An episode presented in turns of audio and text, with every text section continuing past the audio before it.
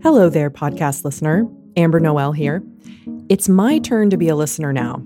I would love to hear your thoughts about the podcast. The Living Church, as you might know, is a nonprofit communications ministry with a heart for Christian unity, especially in the Anglican Communion. And we want to keep our mission sharp in all we do, including the podcast, and have fun, obviously. But would you write to me and let me know how we're doing?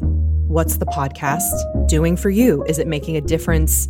In your thinking, your ministry, your prayer life, your daily walk with your golden doodle? Do you have some hot takes on what we could do better? I want to hear it all. I might even read your comments on the next episode.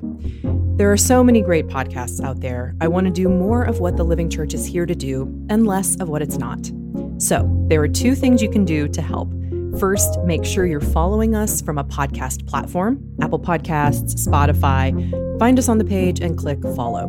The second thing you can do is email me, Amber Noel at livingchurch.org. Share with me a thing or two you've gotten from the podcast over the years. And if you want, include something we might do better. Help us stay not just a great podcast, but on mission. Follow us, email me, A M B E R N O E L at livingchurch.org. I can't wait to hear from you. The Living Church serving the Episcopal Church and the Anglican Communion since 1878. Welcome to the Living Church Podcast. Welcome, podcast listeners, to the final episode of Lent in 2023. The forgiveness of debts, especially as it applies to the lives of Christian leaders like you and me. How do we make forgiveness a habit? Call for forgiveness in communities after atrocity or hurt cultivate forgiveness from the heart. Know when we need to offer it, especially among the daily slings and arrows of outrageous church administration expectations, daily drama. We'll talk about the forgiveness of ancestral wrongs as well, and how forgiveness is possible in the midst of deep social injustice. And how about forgiving literal debt? Anybody up for that? We're going to hear from seven guests about their take on some aspect of the words of our Lord's Prayer Forgive us our debts as we forgive our debtors. How might Jesus' shepherding of us, his gentle but persistent calls to forgiveness, pervade all these areas of our lives and gain ground for grace and for his glory? Now, hold on real tight to your purple stoles. Forgiveness can be a bumpy ride, but it's one the Lord promises to bless us and help us on. To set the tone for this conversation on forgiveness, I called up the Right Reverend Todd Hunter, who's a church planter and bishop of the Diocese of Churches for the Sake of Others in the Anglican Church in North America. Todd's perspective on forgiveness, I think, provides a good framework as we dive into specific stories and a few strategies for understanding and implementing forgiveness in our own hearts as well as in our communities. Bishop Todd, thank you so much for joining us today. I am delighted to be with you. Thanks for having me. You have been in ministry for a long time. Yep. See all I'm that gray sure, hair? I do. you all can't see it, but I just want to corroborate. Yeah. Yes, gray hair. You're very familiar with many of the ways I'm sure that people in ministry we can get tangled up in knots in mm-hmm. unforgiveness. Yep what are some particular thorny patches for people in ministry when it comes to forgiveness? Yeah, I, we just walked through a really thorny patch the last six or seven years, going back to the election cycle before 2020 and then the pandemic and all that. Oh, yeah. And it's very much on the front of everybody's mind in the church now about abuse that happens to people in the church. But what we've also noticed in the last two or three years, Amber, is that the abuse runs the other way as well. I hardly know a pastor in America that I've talked to in the last year or so who is not deeply wounded by things that were done to them by church members over vaccines or social distancing or meeting or not. Yeah. Pastors have just been bludgeoned. Mm. And so, what you're talking about here with forgiveness is there couldn't be something more practical in the church right now. I think for me, it all boils down to feeling like a billionaire in grace. Like when I just think of all my many sins before I was converted and even the sins since then, like God has been so richly good to me that I'm like a billionaire. I uh, so it's like a billionaire giving 5 bucks to somebody I think is what forgiveness ought to feel like to us. Now I know that's Hmm. easier said than done, yeah. but I think that's the root of it is we've been, ourselves been so forgiven and let off the hook and cherished by a God even in the midst of all of our brokenness. So just think of something as as ubiquitous as uh, pornography. The trick to getting past pornography is not to somehow guttingly wrench out somehow changing yourself, but what if you came to treasure women so much that you'd never use them in that way? yeah. And I think the same thing is at the heart of forgiveness that we would treasure and cherish others so much that it would be easy for us to forgive others. And I know that sounds idealistic, but it's honestly the way I talk to myself when I'm struggling with forgiveness. What would you say to someone who says, Bishop Todd, I would really love to be able to put myself in that mindset, but I'm struggling, I'm tired, or I'm weary? Someone who's coming Yeah. out of COVID and just starting to really feel in their bodies and in their souls the stress and the strain of that time as a pastor. What's something you could say to them as a word of encouragement Yeah. to continue the work of forgiving? What you're rightly getting at, Amber, is there's an emotional and there's a psychological and there's social components to forgiveness. I'm highlighting theological or spiritual components, and some of your other guests will probably be able to talk more adequately about the social. But again, maybe this is just the way my mind and heart works. But I go back to all the way to the very beginning of creation. And I would invite your listeners to hear the forgiveness implicit in this question Adam, where are you? Mhm.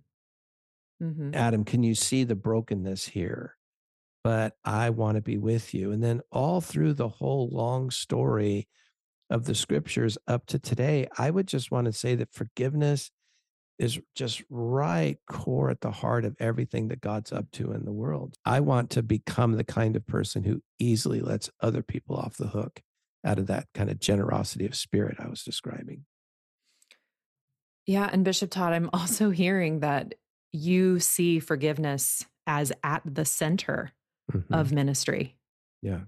Oh, Yeah. yes. And are, so, in people who teach and preach, certainly assuring people of forgiveness and how it works and how it's attained, and in more pastoral kind of teaching, how we can forgive each other. But you're right, Amber. When, if you think of vestries or parish councils or staff meetings, whatever, we're like porcupines in a bag and we just poke each other constantly. And so, again, like being able to see that for what it is as a part of human brokenness and that we're all on a journey of following Jesus better. But along that journey, we do poke each other. So, therefore, I think forgiveness needs to become something that feels routine Mm. because the need for it is going to be routine. I hadn't thought about this till you started asking me, but I think it's very much been a part of my own conscious spiritual formation. How do I become the kind of person for whom forgiveness would be pretty natural, pretty intuitive, pretty routine? And again, I'm not perfect, no one's perfect. But I think to answer your question, we have to probably intentionally make it an aspect of our formation and engage in the kind of spiritual practices that would help us become good at forgiveness. Yeah. So it's also a kind of muscle that we're Mhm, always having so. to activate and work. I think that's Well- a good way to put it. Yeah. Thank you for your time, Bishop Todd. And thank you also for giving me a new joke, which is how do porcupines hold a vestry meeting There very you go. carefully? Yeah. Out of porcupines in a bag do a Oh, vestry meeting. Thank Yeah. you. Thank you for that. Very carefully. So, what if you have to forgive people who used to be your friends or colleagues who have attacked you and harmed you personally? The Reverend Dr. Cheryl Bridges Johns, visiting professor at United Theological Seminary and director of their Global Pentecostal House of Studies, shares a moment with me when she experienced the need to offer forgiveness to those who really hurt her and how God met her with a peace that passed understanding. Now, Cheryl, you are not an Anglican or an Episcopalian unless something really big has changed since last time I talked to you. But I was chatting with you on the phone several weeks ago and we were talking about forgiveness. And I thought your story was so worth sharing for pastors in any tradition. My question for you today is how do you forgive other Christians who intentionally or sometimes unintentionally, place stumbling blocks in the way of fulfilling your call. So, something got real crazy at some point in your ministry, and God's grace and God's love got really real for you. Can you just tell us that story? Yes. You know, I just finished reading Beth Moore's memoir, and, you know, we're in a kind of an interesting, somewhat perilous time of intense culture wars, and that often plays out in family systems, church systems, and so I think what happened to Beth Moore in terms of the attacks from very conservative Southern Baptists happened to me only on a much smaller scale. I um, became a rallying point for this ultra conservative group who have a sense that there's liberal drift and that often the terms liberal drift and women and then feminism, woke, pick your choice of words usually get applied and they often try to find a rallying point or a person, a scapegoat. Often that is the best one is to find a woman. I became the easy target and things that my male colleagues had done for years, nobody ever thought about, sometimes referring to the Holy Spirit and the feminine. I'll take a, um, the Rush Limbaugh approach and I'll take something out of context, twist it, and use little like phrases like Cheryl and her she god and et cetera, et cetera, et cetera. And, eh, you know, that started years ago when it became known that I wasn't a friend of Donald Trump. So uh, it just escalated. And it got to the point to where you just say, I love the people of this church too much to stay in. For as long as I'm in, I become used in ways that are not healthy, not just for me, but for the body of Christ. And anger is a good thing, can fuel righteousness.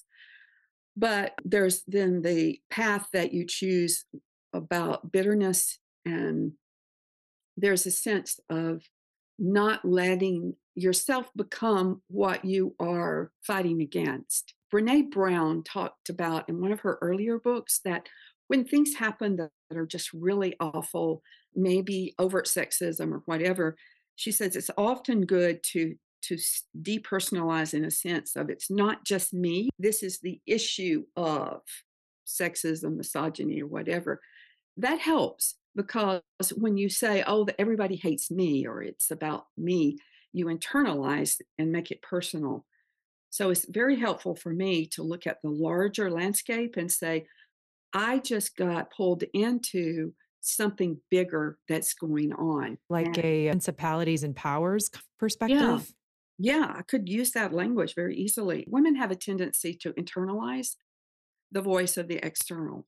And that can be deadly. I'm old enough, I guess, had this happened when I was much younger, it would have been more difficult. But just to say, this isn't about me. And the forgiveness, when you depersonalize it in the sense of bless their hearts, these guys, they're just caught up in a frenzy of the current culture wars. And it is a quest for power, a very big quest for power, like who's going to win and who's going to lose. So part of me is concerned for them in the sense that where all of that kind of stuff leads to in the end, what it will do to them. And so I pray for them. And I don't know, Amber, like I really love some of these guys. So for me, I am trying to spending a lot of times in Colossians 3, like living in love and clothing ourselves in love and letting the peace of Christ rule our hearts. And, and, you know, there's that line that's so pertinent for Lent that Paul says there, for you have died mm. and your life is hidden in Christ. I just say that over and over during Lent, for you have died, for you mm. have died. And when we go through times of whatever we call persecution or pushback or online slander. I have a lot of that stuff that you see. It's very helpful to already be dead. What worse could they do to you? I mean, I think of the psalm, Cheryl, that says, What can flesh do to me? Yeah. And there was this strength in the very worst of the time when it was every day almost something new. I just found the Lord's presence so dear and near and delightful. Lord just decided to lavish love upon me. And looking back at it, I almost miss those times. And that is strange. I don't, I don't miss those times. But the nearness of the Lord during that time was so dear and unique in my life. And people that I knew, mystics, would send me messages saying, Hey, I just had this dream about you. It was so strange. Or is something going on with you? Wow. Go, well, and it was just such affirmation. The body of Christ is so broken, as is the case of what happened to me, but it is also beautiful at the same time. Mm. It's broken and beautiful. And it's it's a mess, but I deeply appreciate the body of Christ during that time. I was never alone.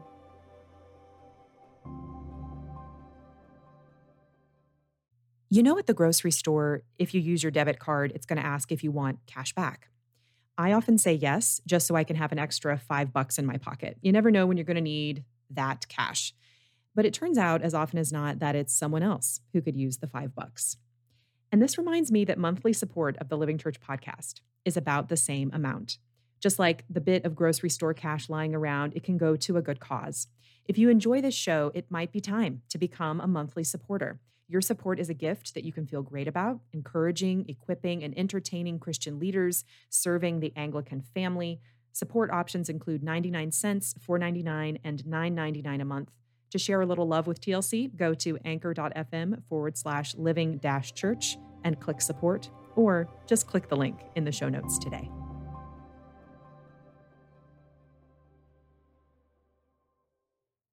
Now we're going to hear from several voices in a row. For the next few conversations, we're going to speak to the nature of forgiveness and how it works in community, how it can look and feel different across generations, and how to work toward reconciliation when that's necessary or desired. First, I spoke with Dr. Nigel Biggar, author of Colonialism A Moral Reckoning, Regius Professor of Moral and Pastoral Theology at the University of Oxford, and Director of the McDonald Center for Theology, Ethics, and Public Life. When looking at a colonial past or the sins of our ancestors with regret, Nigel admits his perspective might be somewhat unfashionable, but we welcome dialogue here at the Living Church, and he offers some insights that are well worth considering. Nigel places emphasis on remembering correctly when we look at the past, focusing on justice in current circumstances and present relationships, and having mercy on complexity even while righting past wrongs. That way, maybe, just maybe, with God's grace, we might be able to avoid some of the mistakes that our ancestors made. Then we'll hear from the Reverend David Sibley, rector of St. Paul's Episcopal Church in Walla Walla, Washington, who's also, sorry, David, I had to add, a four time Jeopardy champion. Whoop, whoop. Recently, he led his congregation to relieve over $2 million worth of medical debt in their community. It's forgiveness in a very literal light and offers important takeaways on the impact of a no strings attached act of mercy. And while David's congregation was forgiving medical debt, the Right Reverend Dhiloraj Canagasabey, Bishop of Colombo in Sri Lanka and former presiding bishop of the Church of Ceylon, was issuing a call to forgiveness in his nation for ethnic violence. He joined us from Sri Lanka, and while our internet connection wasn't ideal, his story and wisdom came through loud and clear. I can't wait to share our conversation with you. And finally, we'll hear from the Reverend Rachel Taber Hamilton, rector of Trinity Episcopal Church in Everett, Washington, and vice president of the House of Deputies of the Episcopal Church.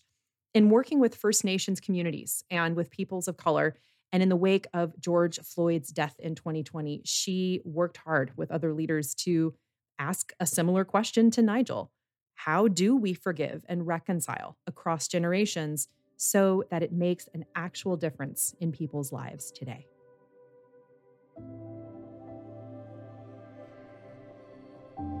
Nigel, thank you so much for joining us today. It's my pleasure to uh, be with you. It's an honor.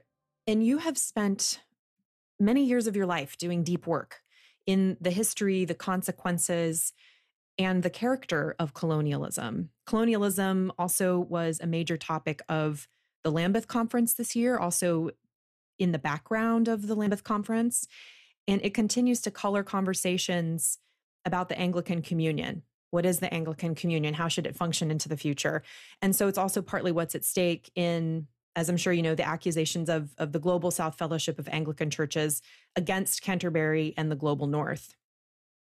So I wonder, Nigel, could you say first a bit more about the sins or trespasses of colonialism. How is this a sin that anyone could actually be personally responsible for today? How do we begin to understand colonialism first as involving sin that can be repented of? So, Amber, there are, there are lots of really important and interesting questions buried in there. So, uh, let me let me try and address three of them. First of all, there's a question of, of the truth about the past. I myself try and avoid using the word colonialism because it implies a, a kind of unitary single project, whereas in fact, the phenomena or colonial phenomena were, were very various. Secondly, question of the truth about the sins of colonial endeavor and government. Well, they included, of course, slavery for a period, economic exploitation, various kinds of racist attitude, unjustifiable violence, the unjustifiable seizure of land. So, so all sorts of sins and, and injustices were perpetrated by colonists. Can I just say that mm-hmm. there is a there's a credit as well as a debit ledger because although, for example, uh, the British Empire presided over 150 years, 200 years worth of slave trading and slavery, Britain was among the first states in the world's history to abolish the trade and the institution and then to abolish it, suppress it worldwide. But the third question really has to do with what, what's it got to do with us? Because uh, whatever my ancestors did, I, I didn't do it. And I think that's that, that's a fair point. So so mm-hmm. nobody living now is directly responsible for what their ancestors did. And I I myself think in most cases trying to unravel historic injustices and to identify who's responsible and who's who's who who, who is an appropriate beneficiary is is really quite difficult. I tend to say, you know, let's look at present injustices and let's address those as best we can rather than try and and do the very difficult business of, of apportioning blame for injustices committed 100 200 years ago or 300 years ago hmm. we're all aware of mm-hmm, of sin and wrongdoing and mm-hmm, following the prophet isaiah we accept i think that all of us everybody goes astray and if we reflect on our own lives as individuals I mean, my goodness, it's, it's, it's a mess. It's, it's a mm-hmm. mixture of all sorts of motives and temptations and failures and mistakes. So I, I think if, if, you take that, as it were, complicated self reflection and read it back onto history, it should make us beware of caricatures. There was a there's a wonderful quotation, I think is wonderful, made by British government minister in 1900 in the middle of a war in South Africa, where he said, "We have to lie on the bed that other people made for us." one needs to to have a bit of human sympathy for the predicament in which human beings, even colonists, found themselves.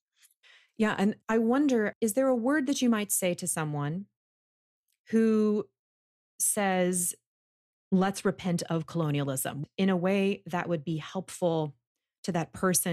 Yeah and that they could find some practicable application? So, the first thing I'd say is a willingness to repent is a good thing. we Christians, particularly in Lent, we are learning to do it again. And not everyone rates repentance the way Christians do and should. So the first thing to say is a willingness to repent is good. And and I have no doubt that there are things that we should lament that our ancestors did. Now I, I moved here from repent to lament mm. because unless you know if if you are the person urging with deep feeling that we should repent, I'd say to you, well, in my view, unless you did it yourself, you can't repent because you didn't do it. What you can is you can lament the fact that your people, your ancestors, did certain things, and you can rightly resolve to do what's appropriate to compensate or to make better the, the lamentable things your ancestors did. But the, the final thing I'd say is just be careful to make sure you get the truth about the past right because there are different voices and, and different views of quite what happened in the past. So until recently, I was a canon of Christ Church Cathedral here in Oxford. And about 10 years ago, the cathedral was doing some reconstruction. And in the course of this reconstruction, they, they dug up a mass grave. Oh. And it was it was determined that this was a grave full of the bones of Danes Hmm. who were killed when the Anglo-Saxons rose up against them. Hmm. The then dean of Christchurch Cathedral, who was a friend of mine, and I'm very fond of him, decided to invite the Norwegian, I think, ambassador, because I guess we they were called Danes, but they probably came from Norway, to make a formal apology for what happened a thousand years ago. And the Norwegian ambassador came along, and that was that was done. But I just reflected that I mean the the the the, the Vikings, the Danes, the, the the Norsemen were famous for their pillaging and rapine, and the Norwegian ambassador didn't feel any obligation to apologize for the behavior of his countrymen. And of course, you know, we are talking we are talking about something that happened, happened a thousand years ago. So one needs just to be careful about about feeling responsible for things that happened an awful long time ago, whilst wanting to be responsible and make, to, to make things better where it's within one's power. And it seems to me that if we're not seeking to have as accurate as possible a picture of the past and as much compassion as possible for all of the humans in their difficult situations and various states of heart who were involved in our past, that our likelihood of repeating it might be higher, even if we think we're going in the opposite direction. No, that's right. And the d- danger is we, we become moralistic and hmm. we, we we you make moral judgments where you don't really understand the predicament of people in the past. So it needs to be to exercise a certain kind of pastoral charity and sensitivity, whilst not losing one's moral judgment. Could we say pastoral accuracy? That's good. Yeah, one needs to get it right.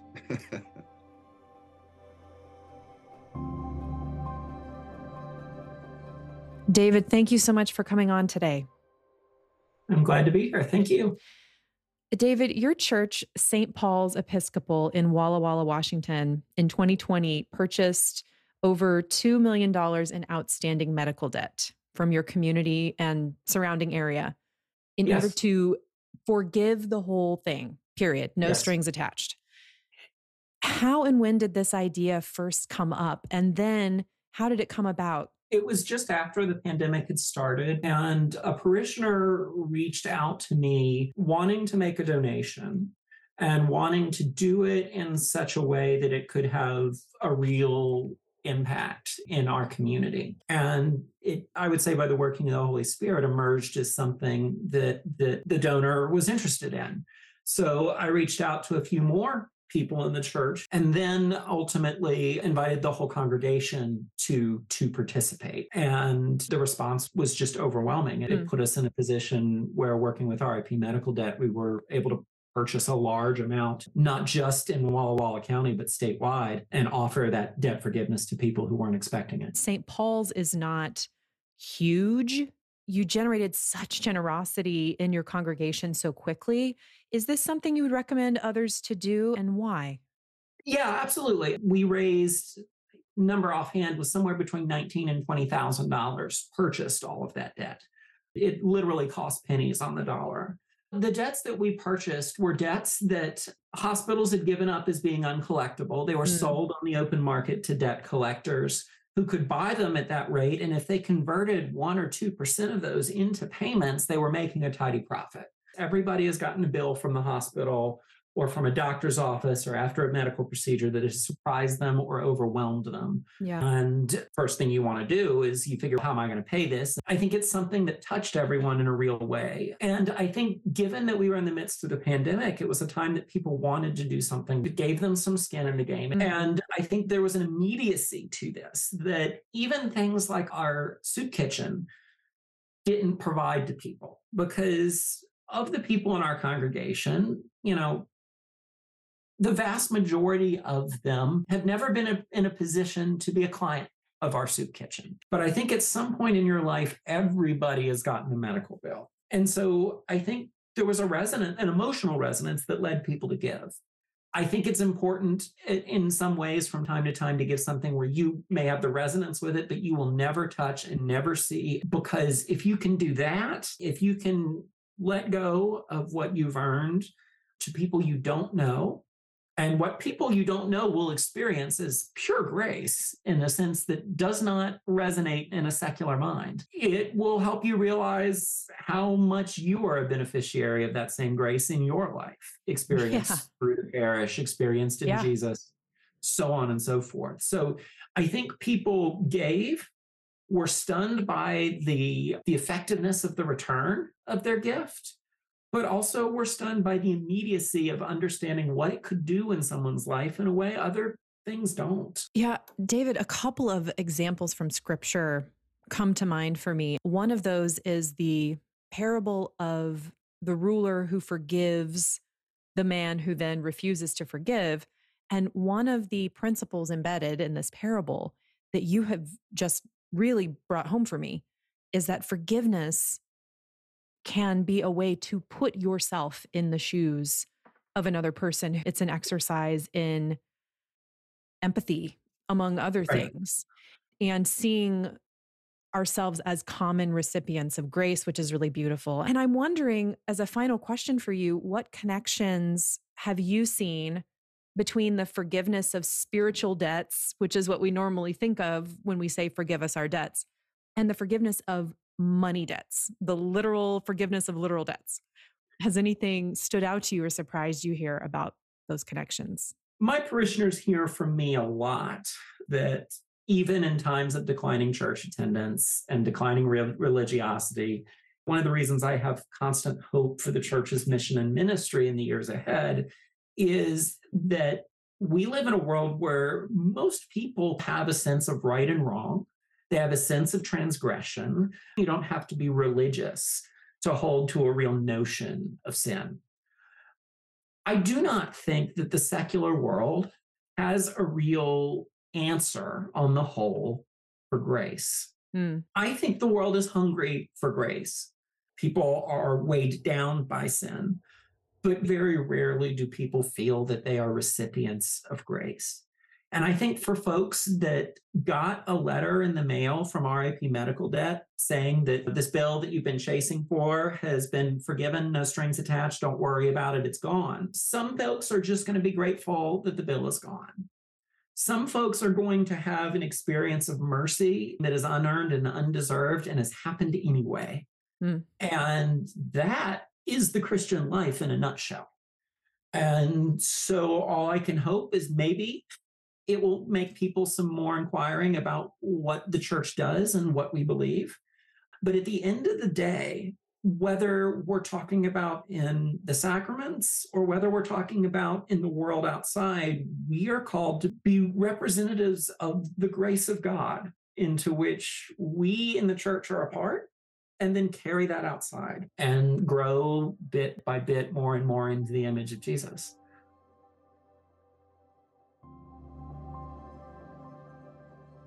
Bishop Dilo, thank you for joining us today. It's a joy to be with you. Thank you. Bishop, you were the presiding bishop of Colombo in Sri Lanka during the Sri Lankan Civil War. And then mm. in Easter Sunday 2019, several churches and hotels were attacked by suicide bombers who were associated with ISIS.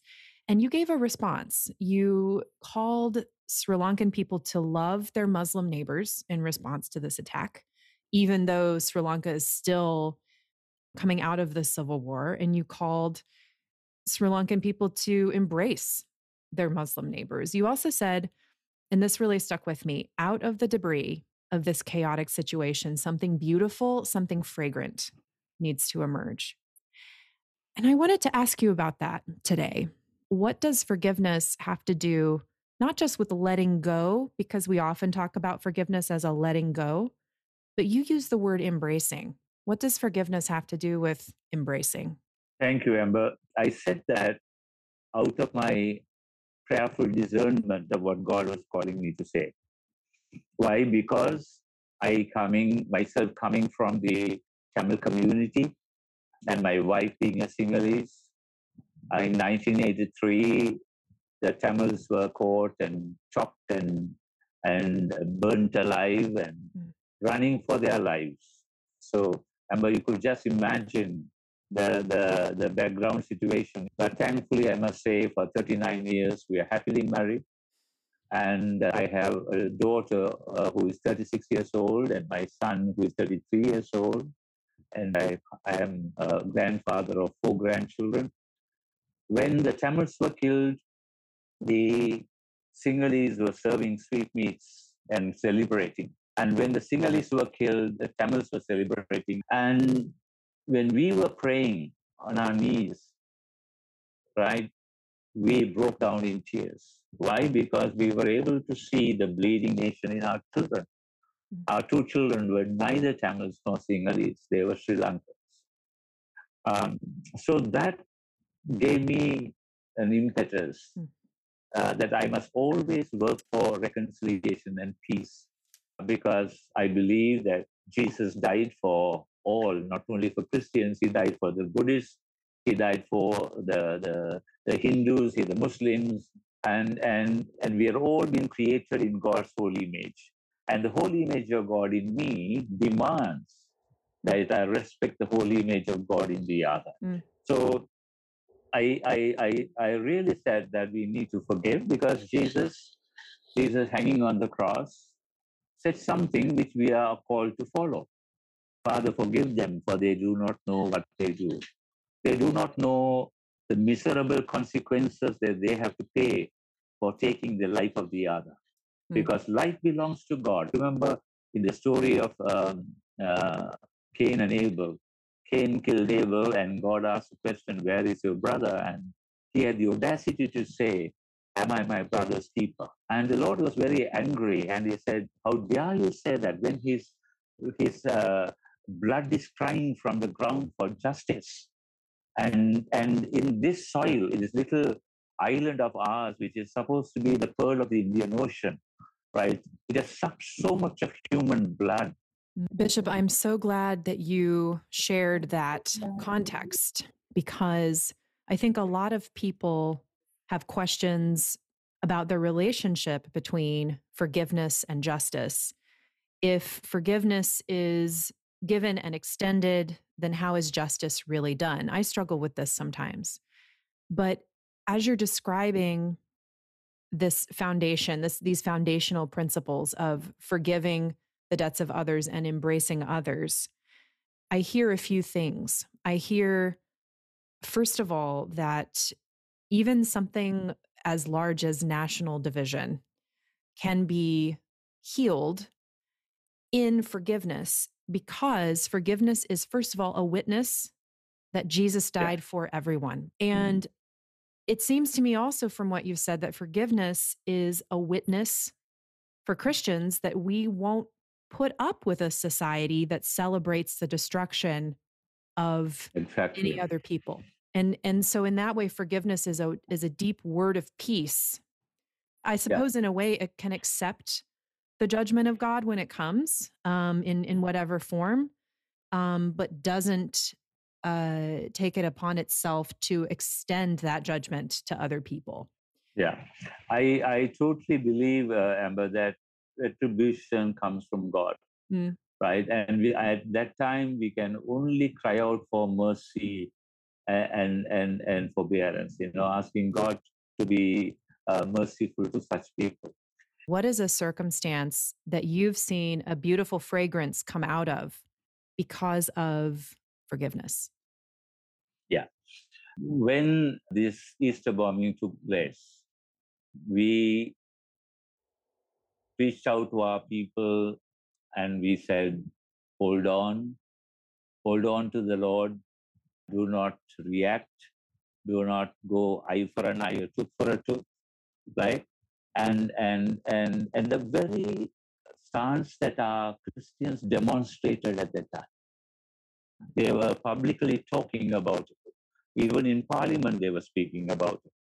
And even papers in articles, how the Christians behaved when such thing happened to them and, and there was no retaliation we only call for prayer, for calmness and, and peace to prevail, and, and for people to have the courage to accept the reality and ask God's healing upon their broken lives. They were even talking in parliament about how well Christians were behaving. That's incredible. Yeah, definitely. Wow. Being an American, I'm sort of imagining the government saying, whoa, Christians in America have suddenly started acting really weird. They're not really interested in retaliation or violence anymore. What's happened? What's happened to us? I know. I know. There are two things there to ask for the peace of God and um, inviting the peace of God to rule our lives, and also peace with God. Mm. And uh, that is important that we need to really pray that each person will come into a living relationship with God. You know, there is there is that quietness, that that that peace, that that God is with you as God Emmanuel, God with us and God within us.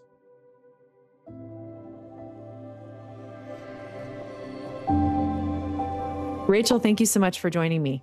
My pleasure. Thank you for the invitation. You've worked with First Nations communities, of which you're a part, the Shackan Nation. Your work has included trauma recovery, civil policy development. You're a priest at a local parish. You're the vice president of the House of Deputies for the Episcopal Church. I just wanted to ask you do you know something about forgiveness in any of this journey?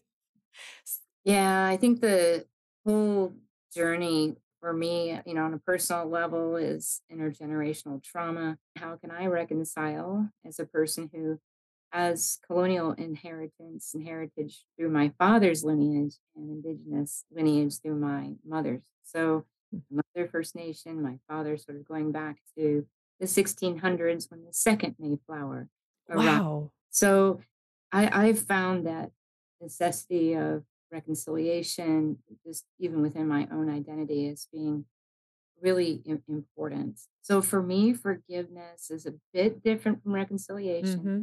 In that if it's a pretty, it's a much more formulaic process. Another party needing to name that wrong and the harm done, and then, and then me as perhaps the receiving party, or vice versa, needing to to say, okay, I do forgive, and and we can you can move forward, I can move forward. And then reconciliation to me is is something that it takes a lot of work with internally and relationally. Whereas forgiveness might be around a specific incident and, and then you may or may not have a relationship going forward. Yeah. For me, reconciliation is that long-term process and forgiveness is sort of okay, a one-off, but but we need to we need to do that together. I wonder, Rachel, if there's a story that you might feel comfortable telling that illustrates one or more of these levels of forgiveness? There's a couple of ways. One is an organizational, systemic thing I've observed with the Episcopal Church and Indigenous people. But then there's also a personal way that this has worked out for me with a bishop in the church. So the systemic thing is that several general conventions ago, the Episcopal Church re, you know, basically rejected the doctrine of discovery and said, you know, we apologize to Indigenous people for the way that the church was sort of the delivery system mm. for cultural oppression and genocide. It's really only been with the last two general conventions, I would say, where we've passed really operational kinds of resolutions on behalf of our Indigenous communities to say, look, you need to learn about doctrine of discovery. You need to know who your local, local tribes are. You need to engage with those communities and let them lead you because it is about re- eh, relationship. Reconciliation isn't just sort of like a feel good resolution. I'm so glad you said that, Rachel, because I have another guest on this episode who has concerns about the church's current habit of issuing formal apologies for past sins without any resonance in current relationships. There's something that can be so beautiful about issuing a ceremonial formal apology for wrongs that ancestors did to ancestors. But then but then what? you know, right. like, but, but then what about you? What about me? We need the church to be doing the work of deconstructing the ongoing systems that continue to create harm and obstruction and injustice for indigenous peoples and people of color, frankly, within the church. It's a good reminder that we hear deconstruction of colonialism. I think, oh boy, you know maybe i'll get to that on tuesday you know but really it's just it's it's about relationships with people who are around you the way that we participate in god's healing is through very specific and oftentimes very small actions. And do you have a moment to tell the story about what happened with you and the bishop?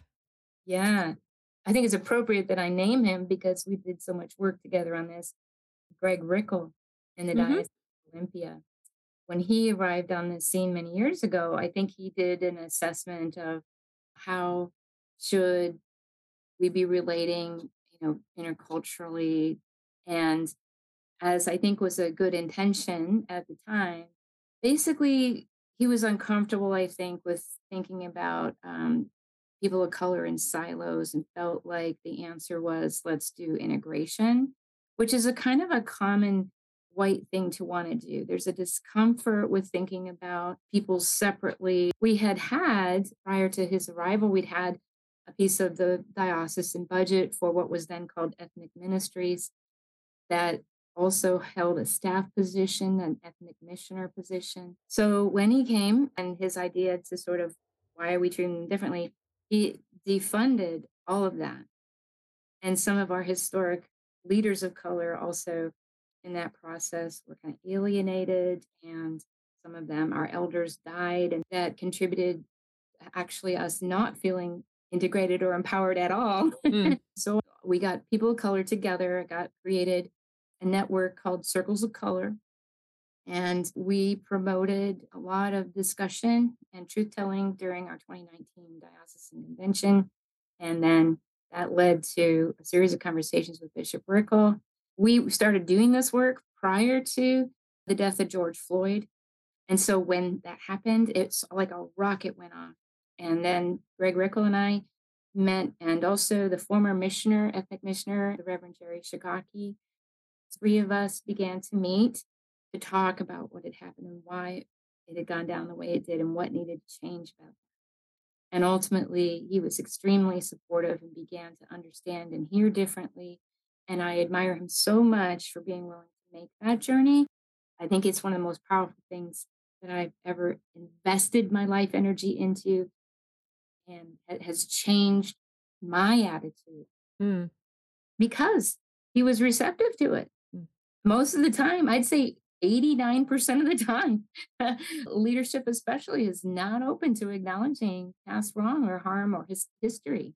Mm. What is it that that gets in people's way because you're not just solving a problem you're you're you're opening up a closed door. You're saying yes please open a possible vista for me of something that i didn't even realize needs to be addressed and then please share with me how you think i should do it. I mean that's very vulnerable for a leader and to do. that's the word i was going to use it, there's a lot of trust and empowerment into the role of bishop or any leadership position in the church. And so you kind of get used to having to wear that armor, I think. And, yeah. and so when those really legitimate moments happen where, and you look at them and you say, oh, not only maybe did I personally, as a leader, kind of muck something up that I didn't understand, but you're also, as a leader, especially at that level, symbolically representing the whole history of church and bishops everywhere at any time you could be an instrument of reconciliation on behalf of all history before you. Hmm. Not only about you, it's what you're representing of the whole past. So you have an opportunity as a leader to disarmor hmm. and be vulnerable and do more than apologize, but be committed to change. We've been hearing stories of forgiveness on a community scale. But forgiveness always begins with a human heart softened by the Spirit of God. What does that process look like? The Reverend Stephen Crawford is the rector of St. Mary's Episcopal Church in Franklin, Louisiana. And a few years ago, he wrote an article for us on a prayer practice that helps the average Christian embrace the power of forgiveness daily, practically, and simply. I brought him on to ask him about it. Now, a few years ago, you wrote this article for the Living Church on forgiveness, specifically a certain prayer practice. Would you tell us a little bit about your journey with this? Why does this mean so much to you? Jesus tells us how important it is for us to forgive and to forgive from the heart. And I think once I sort of actually started doing this in such a brass tacks practical way, then I realized so many things that I was carrying around and had no idea they were there, exerting influence on me in ways that I just didn't even appreciate or realize. And of course, you know, it's a surprise to realize I'm spending the most time forgiving the people closest to me, the people that I love the most. but also, even like going back to middle school to remembering people that picked on me and it like really hurt my feelings. And oh, yeah. Oh, yeah, um, that's real. That's for real. So digging in that deep was really helpful. And there aren't many opportunities to really do that in the church. Jesus told us to, but there just aren't many sort of opportunities where that is facilitated in such a practical way. We say the Lord's Prayer, we share the peace. That should be a very powerful thing. And certainly the reconciliation of a penitent can actually be an opportunity to confess unforgiveness. And that can be a, an opportunity to practically work through it. I do want to go through the basic steps of this prayer practice. So, if you boil it down, this practice starts with thanking God that He has forgiven you. Very simple. And then saying, Would you please put into my mind anyone who I still need to forgive? So you can come to it without even knowing already specifically who you need to forgive. Okay, so names might come to mind. And then you just take one person at a time and just pray this very short prayer of letting go, essentially, where you say, I choose to forgive, and you say their name. And then you say for, and then you name what they did that hurt you. And then, interestingly, you also say, and it made me feel. And then you say how it made you feel. You don't need to necessarily be able to rationalize even that what they did was a sin. It could just be they may have just said something and you were in a bad mood and it struck you the wrong way. But the fact that it's stuck in your craw is really what's at issue in this particular prayer practice. This is really honing in on your own ability to hold on to things or to let go of things and to let those spaces be filled with other things that God might want to give you. And you literally say, Lord, I let go of resentment. Yeah, that the Lord, I let go of any resentment is a prayer that you say to close out each individual person. Lord, I let go of any resentment. You ask the Lord, please heal all my wounds for asking Jesus' name. Sometimes I've thought of forgiveness as God. It's not one and the same thing as healing. But I thought of it as we do get wounded, and then we oftentimes don't address or deal with the wounds, just cover over them real quick, and sometimes they they can get infected. I think of forgiveness with just the honest looking at these things with Jesus, kind of like unwrapping the wounds, which can be a painful process, and yet can be just a really important part of the of a larger process of healing. I wondered if there's a specific story that comes to your mind that illustrates some of the work that you've seen the practice of really specific forgiveness do? We I did a vestry retreat where we took time and the vestry did this forgiveness exercise. People preparing for baptism, people preparing for confirmation, premarital counseling. Wow. And so, in terms of the fruit, you know, a lot of it, I find myself thinking, we really actually kind of hand this off to a lot of people. I have no idea what's happening, um, and I hope that I hope it's transformative. This is also, side note, a great reminder that being a sacramental and incarnational people also involves being really specific and not being euphemistic about stuff we're dealing with. And the way that this also like dovetails really beautifully if someone has spiritual direction or does therapy or any of these other things. This just seems like forgiveness, its root systems spread through all of these facets mm-hmm. of spiritual care in a healthy Christian life. I think sometimes something can be addressed in prayer in a fairly general way, and yet mm-hmm. the Lord mm-hmm. honors the prayer and does what needs doing. And yet, at, sometimes the Lord may say, "We need. Let's take a closer look at this. Let's deal with this uh, more explicitly, more specifically." What can sometimes seem to be a barrier is it seems that I find people sometimes convincing themselves that they don't have that they don't need to forgive people or that what was done wasn't so bad or make excuses for people about things that happened. I think I have tried to be discerning just for the particular person and so much of that depends on just your sense of where they're at and what they can handle. And it may just be the case that like what they are avoiding at that point may like they just may not be prepared to to grapple with it. Oftentimes though I have gently suggested, well, you know that you think you've forgiven this person and you probably have to some extent, but Jesus says that we need to forgive from the heart. So just to say that there can be layers of forgiveness and sometimes we can come back to something and find that we're able to forgive more deeply. Yeah. I love this phrase that you keep using forgiving from the heart. Boy, that's hard. that's hard to do. It's not something you can force, but it's certainly something that you can start. And it seems to me that having having a little technique can be just such a great way to get into a big job. I, I think it's a good it's a good word to to call this technique for forgiveness, but there's something a little bit misleading about that. Ah, okay. Just in the sense that you're being guided, you know, that you're walking with the Lord and letting the Lord take you by the hand and minister to you. Father Stephen just totally called me out. Right. Very gently and kindly. It's not all about technique, Amber. Thanks for sharing your wisdom about forgiveness and helping us to learn a way to become more aligned what God has for us and to be able to receive his love and share it with other people. So thanks for coming on, Stephen. Thank you, Amber.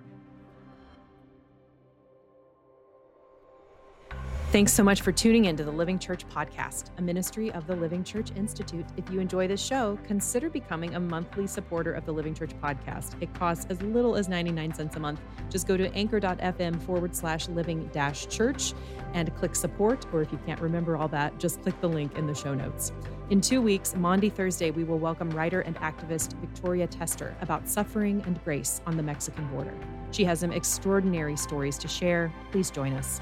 Until then, our producer is Leslie Thompson. I'm Amber Noel, your host, and it's been good to be with you.